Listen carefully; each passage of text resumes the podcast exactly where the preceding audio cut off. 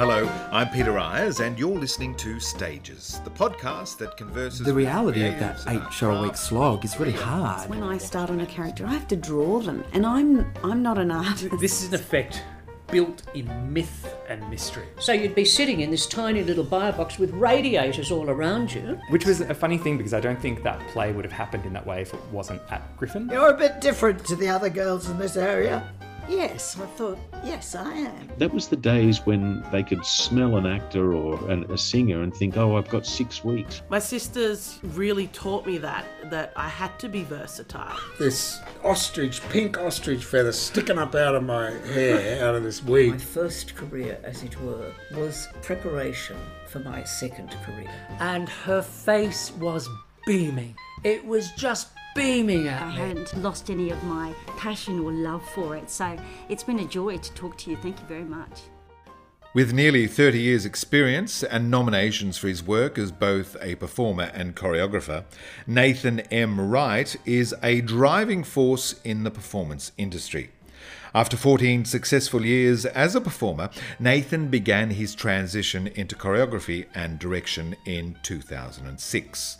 He has since made a name for himself as a highly acclaimed and sought after artistic director and choreographer, with an impressive portfolio that highlights the scope of his skill set. Showcasing experience in theatre, large scale events, film, and television, a few of his career high points include Head of Choreography and Staging Director for the Gold Coast Commonwealth Games, Artistic Director for both opening and closing ceremonies of the 4th Islamic Solidarity Games, Director of Mass Choreography for the 2014 Winter Olympics, the 40th anniversary of Richard O'Brien's Rocky Horror Show, High Society at the prestigious Old Vic in London's West End, and choreographing for the BBC's Strictly Come Dancing. They are vast, varied, and impressive credits in a career that continues to thrill audience and performers alike, indicating that there is so much more stellar creation and triumphant accolade ahead for Nathan M. Wright. I could in jingles, Isn't, isn't that terrible? but that's all right. They'll We know should, who it is straight away. no, we should we should acknowledge that it, it is a Saturday evening, I think we absolutely should. We should. Um. and we're having a, a G&T. Well, yeah, it's Saturday in Sydney, and I've been away for a month, so And also, you, you've just landed after a uh, tumultuous time getting out of Adelaide, and yeah. I just delays. I don't know why they bother me so much. because, I mean, your whole life is about um, meetings and, and, and starting rehearsal on time, and, and, and, and my is, life is about school bells and, and starting and stopping and all that sort of thing. But so when your plane doesn't head off uh, on the time that it was supposed to, Look, I understand there are problems, but it's when they don't get on and say, "We're really sorry about the delay." You're like, just then they're like, "Okay, time to board," and I'm like, "What?" Um, but mo- I just saw the new Virgin ad, and they basically say, if you've got something really important on, maybe book. Basically, you need to just basically, if you ever need to go anywhere in time, don't book with us. Book two days before if you need to. Basically, saying they don't, they can't guarantee it anymore. So if you've got something that's really important that you need to go to, you should think about that when you book your travel. And But- it's like, but not everyone can do that. But surely not because there's there's still a big backlog or anything. They can't- Is I. I think I think we can't The use the COVID understaffed. excuse Yeah, anymore. yeah. Yeah, but there was a pilot sitting next to me on the plane, and he was laughing when we took off, and he said, "Well, I'm meant to be flying a plane in one hour to Brisbane," and I went, "I don't think that's happening." He said, "I don't think so either." So that plane had to wait for him to get there. And, and so the domino effect begins. Correct. And that was only the second flight of the day. So I and he was just on his iPad the whole time looking at all the flight routes, and I was just I was kind of being quite nosy Yeah. and just looking at what he was. He was like, "Oh, I can tell you when we're coming into Laos." I was like, "Great!" Like it was amazing. Imagine if that happened in showbiz. Could you imagine? You get the audience in, and uh, seven thirty start, and we get to That's what I think. I think I've got an open class next week. Well, I might turn up two hours late, but I won't say anything, and Yeah. we'll just do the class. Yeah. I think no it's because different. we're the way we're driven. I suppose it's all about, well, for me, it's all about timing in life. It's all in the timing. It's all in the timing. Nathan M. Wright. What's M stand for? Mark. Mark. and the reason people say, why Nathan M. Wright? Why can't you just be Nathan Wright? And that's a very good question. Um, there is a footballer called Nathan Wright, and I'm sure.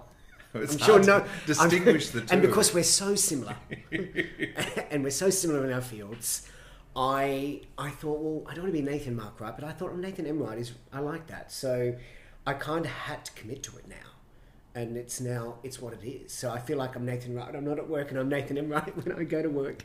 Um, but yeah, M is for Mark. Yeah, great. Yeah. No, I think it's good. Everyone needs a stage name, a professional yeah, name. something theatrical. Yeah, it's great.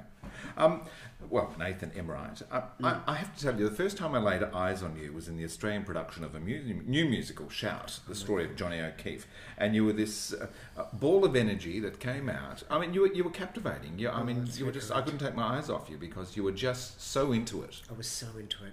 Yeah. I, it was it was because I think I remember that moment so clearly. Uh, I did a musical when I was twelve.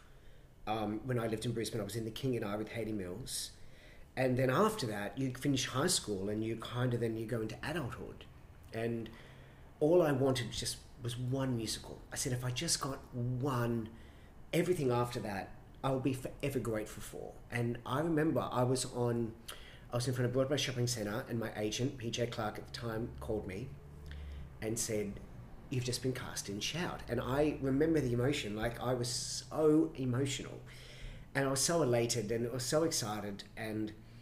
And at that time, which obviously I didn't know, it was one of Ross Coleman's last musicals. It was one of Richard Wherrett's final musicals. So to be, and I rehearsed at Betty Pounder, like it was, I just scraped in on being on that part of, I suppose, the geography of the industry, I suppose. And I- just say Kevin Jacobsen too was probably one was of the the, last shows that he produced. Yes, it was. With his brother Col Joye. Yeah. Um, and I remember going through the rehearsal period and just being so eternally grateful just to even be in the room. And Ross Coleman was, oh, he was a genius. And to witness that and to be a part of that was extraordinary. And he, we got on really, really well. He loved the way I, I suppose I performed his choreography and it was just a joy and that music was incredible and I loved it because my parents were so connected to that time frame because of Johnny O'Keefe and and to be part of your first musical as an adult to be an original Australian musical is really is rare now um, but that's really really kind and I absolutely had the most amazing time on that show You made it look so easy. Is it? It's not, is it? It, oh, look, uh, I think the problem is, I can't believe I'm going to confess my real age. I really, I'm actually 44, even though I tell everyone I'm 37. Um, I just get more work done to make myself look younger, but the body, the body, you can't stop aging. So even when I demonstrate now, I still feel like I am that 20 year old. But let me tell you, an hour after, I don't feel like that 20 year old. I am in pain. But I don't know. There's something about I still love that I can get up and demonstrate that I can still execute that I can still be what I still I'm still able to do what I do, and that time will eventually come where I won't be able to. And that's when you get an assistant to, Oh, look, uh, I to have- demonstrate your work. I have assistants now, and they're all incredible. And but I still love to execute everything and still demonstrate the way I like it to be done. But I have like I've had incredible assistants and associates, and I've been very blessed. Um, but that really means a lot to me that you said that. That's really lovely because not many people really think about me as a performer, I suppose, anymore. Um, and this generation don't know that I was No. performer for many years before I I transitioned into choreography. Yeah, Yeah. Uh, um, it, it is a. Um, it's, it's that X factor. It's because you, you're a beat. You're also in that, Mhm. weren't you? Yeah, Mhm. yeah, yeah. And you just you just popped. Now, I, I don't know because uh, you you you were distinguished from the other ensemble members. I think because I was so short. short, short of stature, but also like a light bulb. You shone constantly. Again, that's this has been the best day ever. Um, I don't know. There's just people say to me, "Do you miss performing?" And I say, "No." If I could do the rehearsal period and do the previews and opening night and then stop, I would continue to perform. But I also know the discipline and how hard it is and what it takes to do eight shows a week. Um, and I think by the time I stopped doing shows, I realised I was at that point where, well, I can continue hopefully auditioning and getting into musicals, which would be amazing. But I do miss that element of it. I do miss those moments where you get to kind of sparkle for a moment because I did love being on stage. I just adored it. It was incredible, and I had the best time every time on every show I did. And but there was always something inside of me that was always wanting to always create, to be on the other side, to be a part of that process, to create and watch people bring your work to life. I think has always been the dream. And for those novice performers who are just starting out, um, it's important that they realise because, or, or that they're told that in that audience is somebody that always has their gaze on you. Always. You've got to be turned on all the time. And, Always. um, you know, they're not really aware until they're told. My, my kids at school, I'm telling them, someone's going to be watching you all the time when you're on, on, on, the, on the stage. And it Don't doesn't matter off. if it's a full house with 2,000 people or if it's a really low house and there's 300 people in there. You just never know who's out there. But I think for me, uh, it was always it was always a form of gratitude. I felt honoured to be in a musical. I felt honoured that I got chosen. I felt honoured that I got to do it eight times a week. I it was a real privilege to be in a musical, and I think it still is. Oh, you know, absolutely. you know, it's a privilege.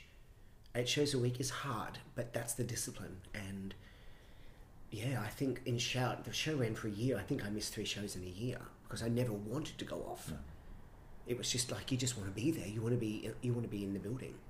Do you think that culture has changed a little bit now? That that um, I hear stories of, of ensembles where where time is taken off regularly by by particular performers. Look, I suppose I've been in London for so long, um, and I've only just kind of come back in the past couple of years during COVID, and I've just had Rocky Horror reopen in Australia for the 50th anniversary. And I have to say, the ensemble in our show are, are extraordinary. They are so gifted and they're so talented. And I don't think one of them has been off yet. Like, there maybe one or two, but it's been because they have been absolutely on death's door. But what's really in, inspired me and encouraged me coming back and doing another show in Australia is the discipline of these people. And I'm really blown away by it because I want people to come and see all these people on. Um, because we chose them and I want them to be seen by the audience. Uh, we have an onstage swing who is phenomenal, and we also have an offstage swing who is equally as brilliant. So for them, whenever they go on, it's always a joy. It's not, oh God, they're going, it's always a joy because they're so good. Um, but look, yes, have I heard stories? Sure. Um, but th- it, was different when I was younger. It was more, it was like basically, unless you're in a hospital on a drip, you're at work. It was just kind of, it was just, and I don't know if that's the right thing or the wrong thing, but that's kind of the era that I grew up in. Yeah. And I'm really quite pleased I grew up in that discipline. I don't know what I would be like now, coming through the industry where it is now. I, I don't know. I don't know if I would fit in as well. Yeah. I quite like the the process that I went through. I do miss some of that sometimes. Yeah, I do. Rocky Horror Show. Yeah. Where was it? When was the first time that you saw it? And it may have been as the film. No, it was the film. The film was the first time I saw it.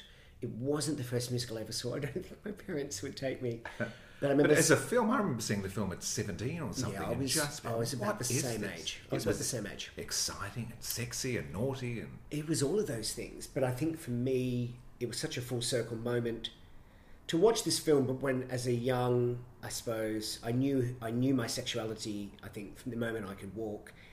But I think for a young 15, 16 year old to actually see something captured on film which celebrated um, individuality, it was incredible. And when Frank sings, you know, "Don't Dream It, Be It," it as that young confused boy at that time, it was that moment of going, well, I used to put my mum's high heels on when I was, they would go out of the house and I would dance around the house. And so to see someone then represent that on film, and I tell you it's okay. uh, to tell you it's Yeah. totally okay. Yeah.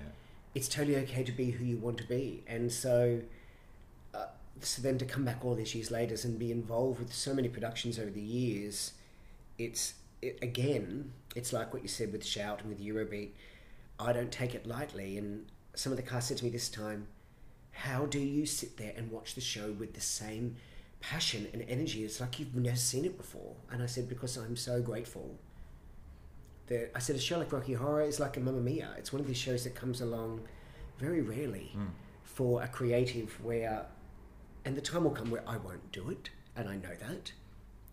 But for the last 11 years, it has taken me to places that I didn't know it would take me. And it's been filmed multiple times. It's been in the West End. It's still on its UK tour. It's nearly going to its third year. And another year has just been extended. It's it it just blows my mind. So for me, I am forever grateful for the Rocky Horror Show. Was that the gateway show to choreography for you? What is bizarre is I knew I wanted to be a choreographer, and I remember I wrote to three choreographers that I really admired, and I sent them an email. One was Ross Coleman, uh, one was John O'Connell, and one was Andrew Hallsworth. And I emailed them all. We're talking 2007, maybe. And I just said to the three of them, I want to be a choreographer. What do I need to do? I will get your coffee. I will clean your shoes. I will do anything. I just want to be in the room. And the thing is, the three of them all wrote back. All so generous with their time and their words. Because I'd worked with Andy a few times, we did shout together. And then he choreographed Eurobeat. Um, and then John O'Connell wrote who I did Moulin Rouge for as a dancer. And Cha Cha said, actually, I've got these auditions. Gail Edwards is doing a new production of the Rocky Horror Show in 2008, starring Iota, Tamsin Carroll, and Paul Capsis. And he said, Could you come in and assist with the auditions? I said, Of course. I was beside myself. I was so nervous, though, that one section of the choreography that he wanted half time, I taught at double the speed. Because I was just so wanting to impress. I just nerves got the better of me. And he was so generous about it. He went, You know, that's meant to be slower. I said, Oh my God, I'm so sorry. He goes, Oh, don't worry about it. And so that kind of then really opened up my relationship with Cha Cha and starting to assist him. But Rocky Horror was the first show that I became an associate choreographer. And that was the Gail Edwards production with Cha Cha at that time. And then fast forward, I was in London uh, working on the Olympics, and the director of the London production of Rocky Horror had been to Australia prior because the UK production was going to Korea with an Australian company. And at that point, I had taken the auditions for Ambassador Theatre Group's production of Legally Blonde. And so I took all the auditions for Legally Blonde, and after that, they said, Oh, the director for Rocky Horror UK is coming out for a production in Korea with an Australian company. Could you take the auditions? I said, Of course. So that's when I met Chris Luscombe. And and it all just changed. We just we got on so well. We just became such wonderful friends, and there was no ulterior motive for me. It was just a wonderful friendship. And then when I went over to the the Olympics in 2012, I always thought I would be coming home after the Olympics. Um, and I'd signed with United Agents in London, which was a really exciting thing. But I was like, London is so big. London is so big. There are so many people here. How is this going to work? I thought, well, you've got to be in it to win it. So I remember I got a phone call about a week after the Olympics saying, Chris Luscombe wants to offer you the 40th anniversary production of the Rocky Horror Show. And I, I was on, we were, in, we were living in Hampstead at the time, on Willoughby Road, and I was out the front, and I just remember running up and down the street, going, "Oh my God, this is amazing! This is amazing!" And it, it just kind of changed my whole career, especially in London. And then my career just kind of went gangbusters, which I was very grateful for. Again, always grateful for. Um, not, ex- I think so I've, I think the good thing about me growing up in Brisbane is I was so naive, and I didn't have any expectation when I was young. Yeah. And that's a really good thing to have. To not have social media, to not know much, to be like a, a little guy from this little town in Brisbane was probably the greatest thing for me. I, and it, yeah, so it made a huge impact on my career, and now I've done 11 productions of the show, and I've just celebrated the 50th, and we're celebrating, celebrating it in London next week. I literally miss it by two days. I get to London two days after. Um, but we're celebrating the 50th in London, and the 50th we just had, obviously, here in Sydney um, with Jason. So it has been incredible, and it has taken me to South Africa. It's like the, it's it's it's just really wonderful. It's been a it's been a joy. Very special show. Yeah, really special show. So, uh, g- growing up, did you always have that creative urge to, to choreograph eventually, or was this something? You know, I, I just love to dance to music. I remember I would put on my mum's kitten heels when she would go out. and I put on Kylie Minogue's Locomotion record, and I would just paddle turn in the living room. And I just there was something about the creative side that I loved. I loved the interpretation. I loved that you could actually move your body any way you wanted, and it was yours. And I think growing up, I had a terrible time at school being a dancer, being gay. It was, I, I literally lived a double life. And when I could go to dancing and be at dancing and I could just be exactly who I wanted to be, it was kind of my, it was my savior. So I think I always felt that faith and safeness in movement. And I think that's what, it's just forever grown from there. Conroy's Dance Studio. I went to the Conroy Dance Centre in Brisbane, which I enrolled myself when I was nine. I was in my dad's car. He was on a business site, and that was back in the days with those great big car phones. And the number was three two zero five seven seven one seven. Was the phone number?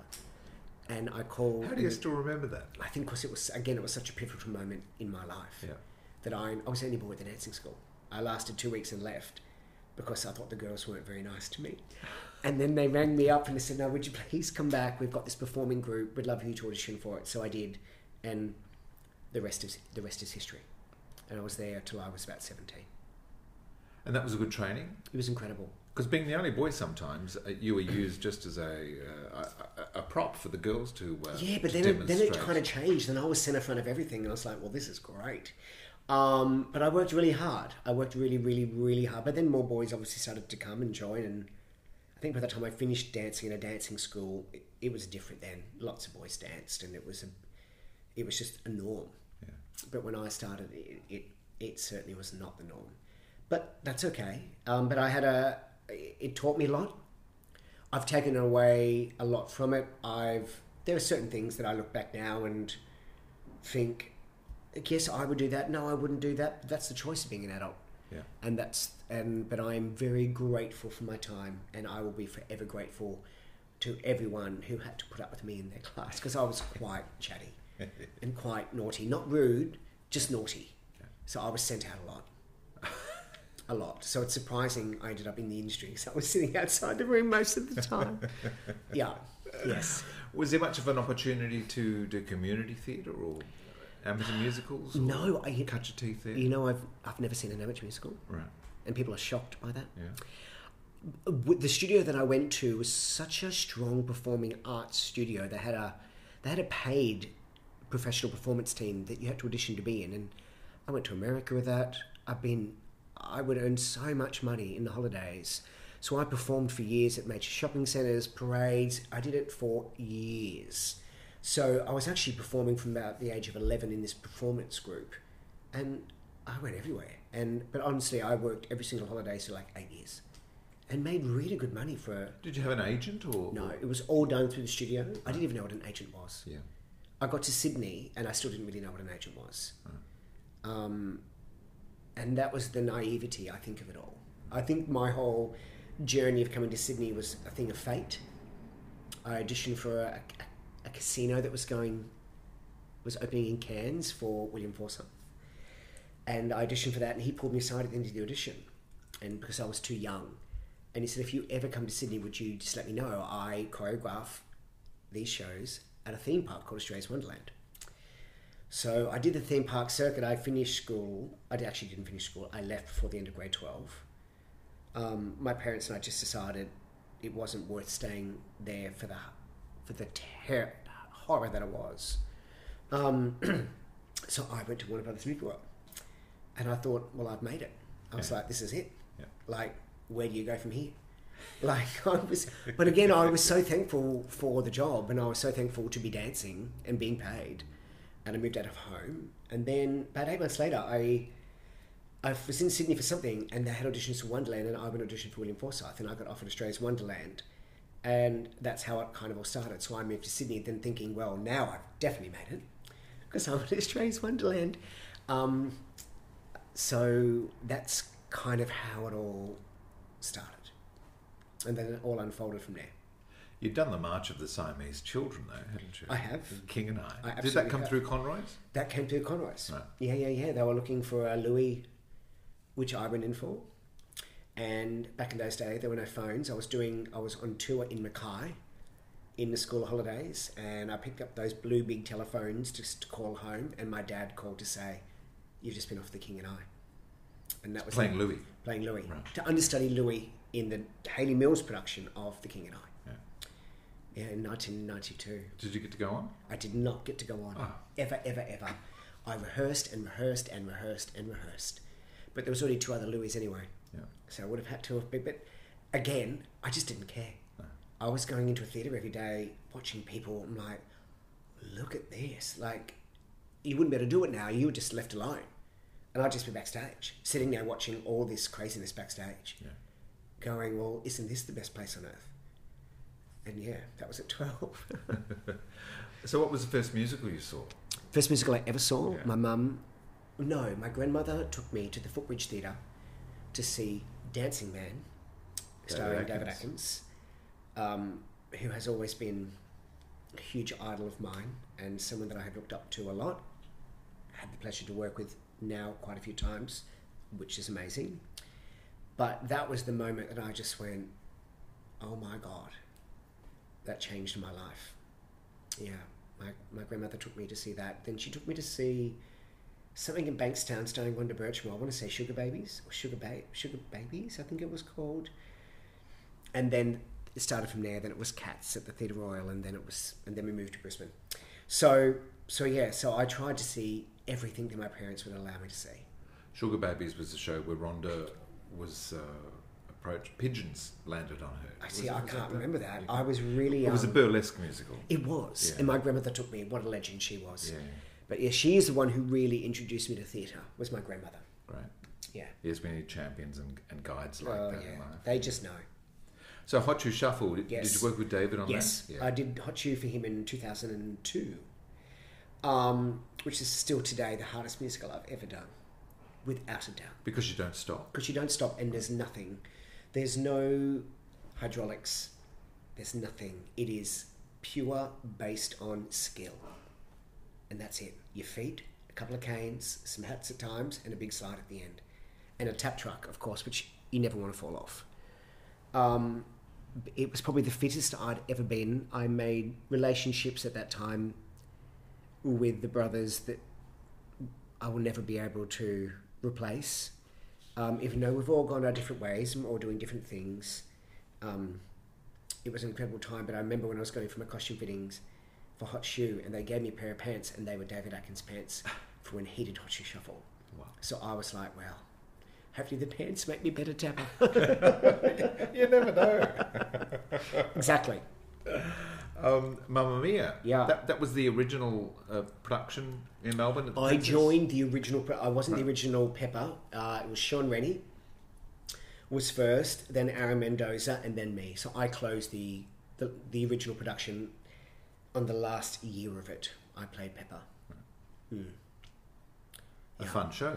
And it's nice to see it's coming back again. It is coming back again um, with some wonderful friends in it. But yes, it was at the time. It was very hard. I'd come from different kind of musicals, and obviously Mamma Mia was such a, a mega musical, and it was probably a lot stricter than I was used to, Yeah. because I was quite mischievous. That really, that really stopped me in my ways. Um, but obviously doing the ten jump splits eight times a week at first, I was like, oh god. But then by the end of it, it was actually quite good. But I had a, I had a ball, and it brought so much joy to people. It's just I've never been in a musical that had brought so much joy. Yeah. People just love it. It is. Yeah, Well, that's that, well, that's that, that genius of, of Bjorn and Benny and, and, and ABBA. correct. I mean, here we are almost five decades later, and kids are still Yeah, sort of embracing that music. yeah. I just saw something launched today in London. They're they're doing a search for Mamma Mia. Is it for Mamma Mia three or is it for the? But Judy Craymer, it's being led by her. Alan Carr is the host. I saw it today when I was on waiting for the plane. A new reality show? Or? I think it's a new reality show, Right. but it's for Mamma Mia. Whether they're casting for the new film or if it's for the West End production it's currently on, I'm not sure. I saw something about that today. I was like, wow, it's still going. That's been an ingenious marketing ploy, hasn't it? The reality shows to cast I think a, in a Maria or I a- think in London it's absolutely brilliant. Because then Ben Forster, who won Jesus, ended up doing Rocky with Lovely Ben, and he did it for us in the West End as well. I think the TV shows in the UK, especially, they do it so well, and the whole country gets behind it, and it's a big thing. Um, yeah, it's amazing. We were in London to see our friend Tamsin Carroll. She was she played Nancy twice a week for the revival in Drury Lane when Jodie Prenger, who won the Nancy competition, and we went over because Tamsin always did two shows a week, and so we went to see Tamsin play Nancy, and that was the night that Michael Jackson was in, Oh, wow. and Michael Jackson sat behind us in the audience. Wow. It was just insane, crazy. That's why I love theatre. Close Encounters. Close Encounters. Now, with Eurobeat, you played Russia. You didn't go to Russia, did you? No, I was Russia. There was there were four of us. Yes. But yeah, I th- I did Italy, uh, I did Estonia, I did Russia, and I did France. I was in the most. I was I was in four, and I also covered Sweden. And I think once Maddie Robinson went off, so I did five countries out of the twelve. I was like, come on, people are going to be sick of me coming out. but yeah, so they were the four I did every night. Yeah, and Russia did win the most. Just in case Scott Hendry ever listens to this, it's Russia won the most.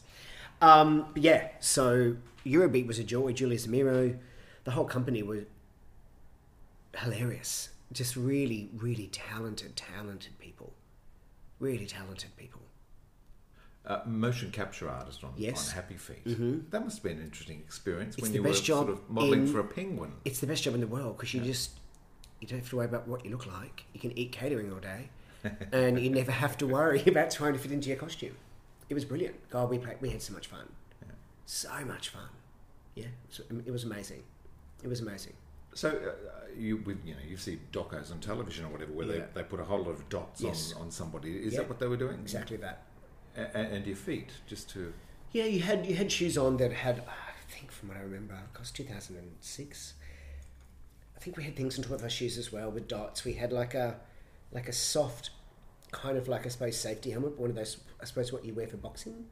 And then it would had like a, a black wired beak, I suppose, so you knew where the where the where your eye line was and where that is and you get in every morning, you go put your little black leotard on and you go get snapped in. So they take your imagery with all your dots, then you go away and once everyone's snapped in, you get up and you do little bits, and I mean little bits. It takes ages. But we were having a ball. We were playing handball in the next studio. We were just having a great old time. great job. Yeah, it's great. So much fun. So choreographing uh, something like Xanadu at the Hayes Theatre, and then um, the London Olympics Yeah. on a grand canvas. Mm. Is there a different process to, to you know, the, the, the intimate space of choreography, and then Yeah. on a huge stage? There, look, oh, naturally, of course, just in terms of scale alone, yes. But in terms of the process, for me, not really. I kind of treat everything I do that it, like it's the biggest thing on the planet, whether it is in the smallest venue in the country or whether it's on the largest on the global scale. I personally love working with vo- volunteer performance. Of course, working with professionals is incredible because they're professional and they can do things really quickly and but there's something about working with people that just give up their time to be part of something that really is my real love. I think that's why I've done so many ceremonies because I just get drawn in by the people and Their enthusiasm and it's um, just it, their, their lives change Yeah. and I know their lives are going to change and you bring people together that would never normally be together in one place and people learn kindness and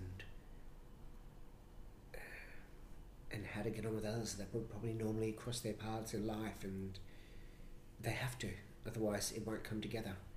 And they become this unit of people and there's nothing like it on in terms of that kind of performance. You to them on their first like london we auditioned i think over 32000 people. We auditioned for three months at three mills and danny boyle wanted callbacks. So i think we did about 16000 but he wanted everyone to come back. These are volunteers. Wow. callbacks. Yeah. but I just love that. I was like, that's amazing. No one's ever really done it like that before. But he was so passionate about what he wanted to create, and London was like nothing I've ever been a part of. It was it was it was next level in terms of scale. So yes, going back to the Hayes, thinking how do you do Xanadu? I love the challenge of things. If someone thinks that's impossible, normally I'm like, oh, I'm interested. oh, that's. I normally take things if I'm utterly terrified. If I think, oh, I feel like I'm going to be sick, oh, I should take it. That's how I. Na- that's how I really make decisions. Could you do Xanadu with the Hayes? Absolutely not. I'll do it. Yeah. I don't know why. It's this. It's this weird thing that I just. Decision to make it work. But I love the challenge. Yeah, yeah, I love. I'm like, well, it's got to be a version. It's got to be our way. Yeah. Um, because I did it in London first. I did Xanadu there, just as the choreographer in London, and at the Southwark Playhouse, and it just went through the roof. Like, none of us could actually get over the reaction that the show brought in London.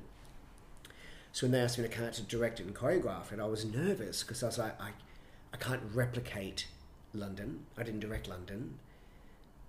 But obviously, I can bring a lot of my choreography with me. But there was something about you sitting in a British audience and an incredible British actress, Carly Anderson, comes out and says, oh, I'll get in her that Australian twang. People just fall on the floor. Yeah.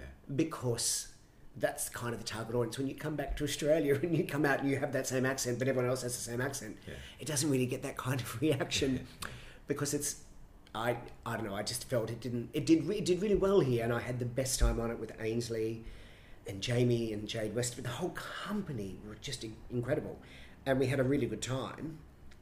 But yeah, it, it it didn't have that reaction that London did. Purely just even just down to the accent, because some people don't find that accent amusing. Were you involved as a performer with the Sydney Olympics? no, I wasn't. No, you didn't. I have anything to do wasn't. I I wished I was. No, it was that was the time that I literally just got cast in Shout. Right. It was in the September of 2000, just after the Olympics, and I think prior to that, oh, I don't even know what I was doing. But no, I wasn't involved in Sydney, and I still think Sydney is one of the best Olympics Yeah. they did. It was so good. Magic. It was magic. Magic. Um, the other big difference, I suppose, to choreographing for eight uh, shows a week and, and the big large scale ceremonies is do it's it a lot of work. You do it once. It's heartbreaking. Yeah. It's heartbreaking. The first time I couldn't understand it. I was like, why? Why? Why? Why would you spend a year on this and do it once? Like, I can't. It's, I have given my soul. But now I'm so used to it. So it just means you just got to make it that extra more special because you just get to do it once. And that's, and I think that's the problem when you do these ceremonies all over the world. Kind of the circus comes to town, brings all these people in, they get so excited, and then the circus leaves. But then you've got all these people there that now they've, like, what have I done? I've done London and Birmingham in the last 10 years. London got it right. The energy for London Olympics took over the whole country, and it was electrifying. And Birmingham did the same, the Commonwealth Games. Um, but there were so many people that when I did the Birmingham auditions last year in January, we did about a month of auditions, looking for about four, five thousand people. I reckon over over hundred people that did London heard that I was doing Birmingham, and they travelled up from London to be a part of Birmingham Oh, great. to be a part of that. And they would get, I'd get them on the mic and like, tell us about you. And they were like, oh, it changed my life. I'm now in this club and I do this. And that's what I love about it. It lets people wake up and go, actually, I could be doing so much more. And it's, yeah, it's really wonderful. Does it always go all right on No, the night? absolutely No? not. Of course not. No, God, no. Um, like in Vancouver in 2010, the fourth leg of the cauldron leg didn't come up in the opening ceremony. And I've. You just know when you just actually, you just can't actually hear anyone breathe. Because everyone is holding their breath. And it, obviously, we'd rehearsed it and rehearsed it and rehearsed it. And I, I was, I think, on a side vom with a cast group. Um, and there were four traps that tracked all the way back, like long travelators, and these four beautiful sticks came up and they twisted and they locked in, and then obviously the cauldron lit, but only three of them came up, and it was like you just can't imagine. So what I thought David did was so brilliantly. Then you obviously have a two, 12 day turnaround for closing. And because there was no events inside the arena, which was amazing, means you could actually rehearse in the space, which you don't normally get to do. Mm. Closing, you come in on the day, and that's it. So he had this genius idea, and he reached out to me and said, Look, can you meet me at midnight in the stadium? Because I'm doing this really private rehearsal. So he came up with the idea of the closing should open with only the three legs. And then they were bringing in this really famous French mime artist, and they asked me to stand in for the mime artist because I was obviously short, and I could jump up through the gap. So I rehearsed it for the ten days, and so then the, and he didn't tell anyone. So when the closing started and only three came up, then this little guy pops up. I should have asked him. I think I should have been given the job. I was quite good. Put on a white he face. kind of pulls the thing back, and he makes, and, he, and that's how the whole show started, which I thought was so theatrical. I thought it's, it was such a David theatre way of Well, acknowledge, dis- acknowledge it- what went wrong. why would Yeah. you not acknowledge it? Yeah. Like a billion people watched it. Yeah. They're going to know. So I thought it was just genius what he did. yeah. Genius. Absolutely. Yeah, so things go wrong all the time. all the time. So, do you trouble with the vacuum cleaner? With the vacuum cleaner, how do you know about the vacuum cleaner? Oh, my, I do good research. Because I love to, Yes. my vacuuming is where I get my best ideas. Exactly. I love to vacuum. I I've asked for it on certain jobs. Really? I did. I, Well, I've I read it. just and I said- thought that's that's that's fantastic. You, you just must work in the cleanest theatres and have a spotless home. I do, and trust me, it drives people mental. Um, there's something about I love instant result. I love seeing something there, and the next thing it's gone. Quite sad, I know, but vacuuming for me is therapeutic. And Chacha always said to me, if you don't have any ideas, if you're really stuck, stop and do something else. So I would vacuum, and lo and behold, I've had some brilliant ideas from vacuuming, and sometimes some not so great ideas. But that's the pros and the cons, I suppose. But yes, vacuuming is one of my absolute favourite pastimes.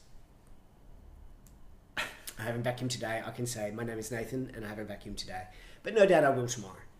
You ever thought of um, choreographing a, a, a vacuum ballet or something? You know, Stroman I'd love to do like a vacuum ad, like with like hundreds of like I could do with a thousand people, and we could do some amazing things with the vacuum cleaners. I want to break free. Oh, absolutely. I think that's a real. I might have to speak to my agent. Yeah, work on that. work on that. Um, well, Nathan, you're you're helping um, graduates from uh, musical theatre courses Mm. uh, around the country uh, step into the industry through a, a Yeah. Hmm. program that you devised called Theatre Bridge. Yeah. Do you want to tell me about that? How's that? How's that going to work? The whole idea came from COVID. Um, my friend Leah Howard dragged me by my heels into teach full time.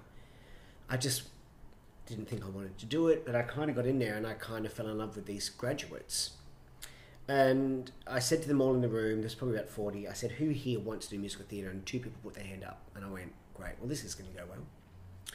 But what happened over the next few weeks is more and more people started coming and it just became all 40 of them. And people were kind of coming out of the, you know, people were graduating, and there's a lot of full time programs available to people. There's a huge amount of choice now these days. Mm. Um, but a lot of people would kind of reach out to me or to Andrew and just say, I just feel like I'm, I'm missing a few elements. I feel like I need to, you know, close the gap on on certain things. I'm not getting into the room. If I am getting into the room, I'm not getting past very far. And Andrew and I were talking one day, and Andrew said to me, "It's like we need to like we need to we need to bridge. We need to bridge this. We need to bridge this for them." And we were having lunch with Rochelle and Torben Brookman in Adelaide about 18 months ago, and we started to share the idea, and they were incredibly keen for it as producers. They want to help bridge this gap. They want to meet more talent. They and the the word we said it's like the bridge, and then someone went, "Oh, I mean theatre bridge." But we have the bridges in capitals, but the ATRE is small, so it is the bridge. It's a bridging program, but it's based on theatre, Yeah. And that's where it all came from. And we wanted to. We're just also very passionate about helping, inspiring, guiding um, people that need that extra guidance, that extra push. I wanted to get people in a room that I didn't feel have been utilized like they should be. And I wanted to bring in through. I wanted to be generational. So, the very first person I called, the very first was Gail Edwards. I love Gail. I rang her, and she said, "Oh my God, put my name across everything. I want to do it." And that's how it all started.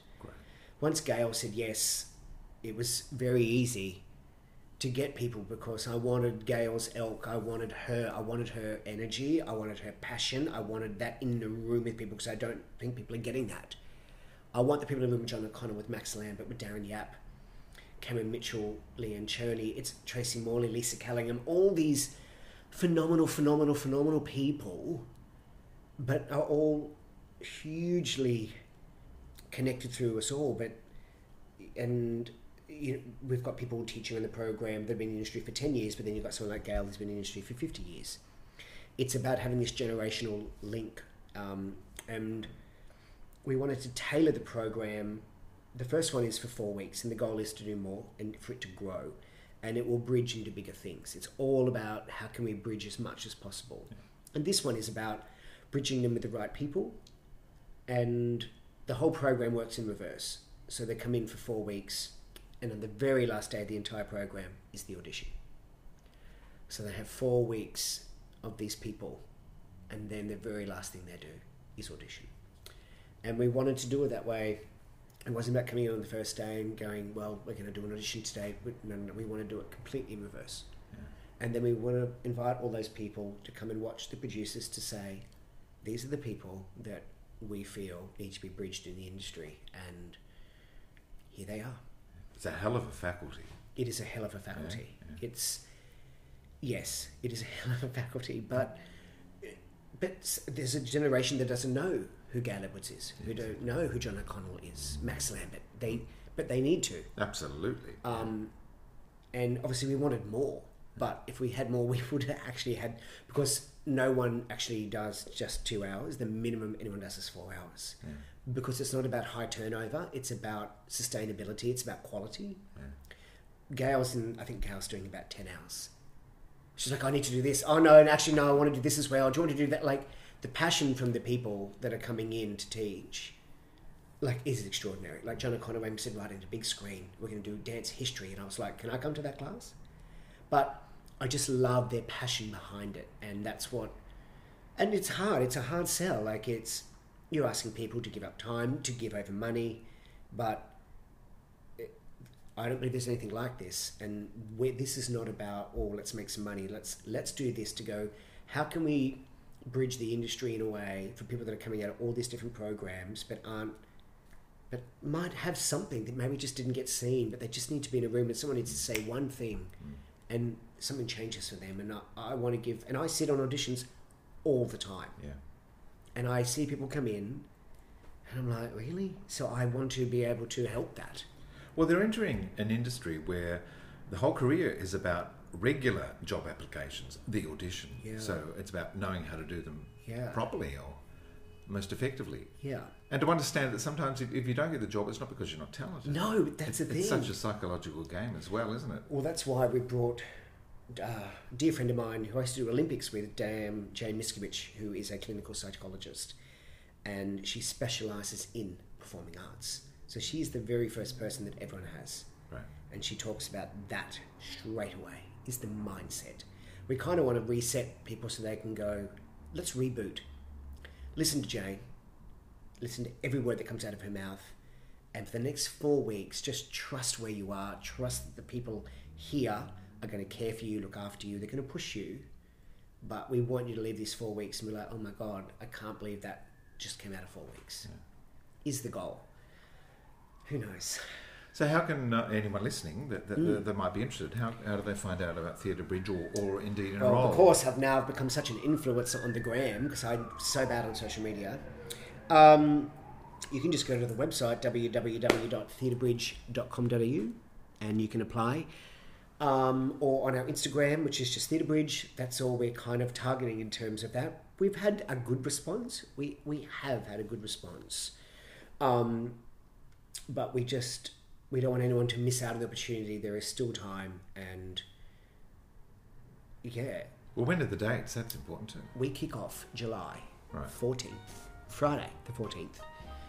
And the program runs Friday and Monday. So we're trying to give up the weeks so they're free. So you do Friday, Saturday, Sunday, Monday. It's four hours a day. There will be extras offered as part of the program to everyone. Um, yeah, and that's that's kind of the plan. And because I've got to go to London, do another show, come back, and then it starts. So it's trying to get everything sorted out before I go. Yeah, you have a full calendar. We uh, we looked. do. we're, we're recording this at a, a, a brief opening that you had. I know it's crazy, but I'm so, But I'm so excited. I'm so excited. wonderful. Yeah. Well, thanks, Nathan. It's uh, it's been lovely to chat to you. It's been an absolute pleasure. Yeah. Theatre Bridge is a four week program based at GWE Studios in Sydney. This is an audition only program designed to bridge from the student mindset to that of a professional working artist.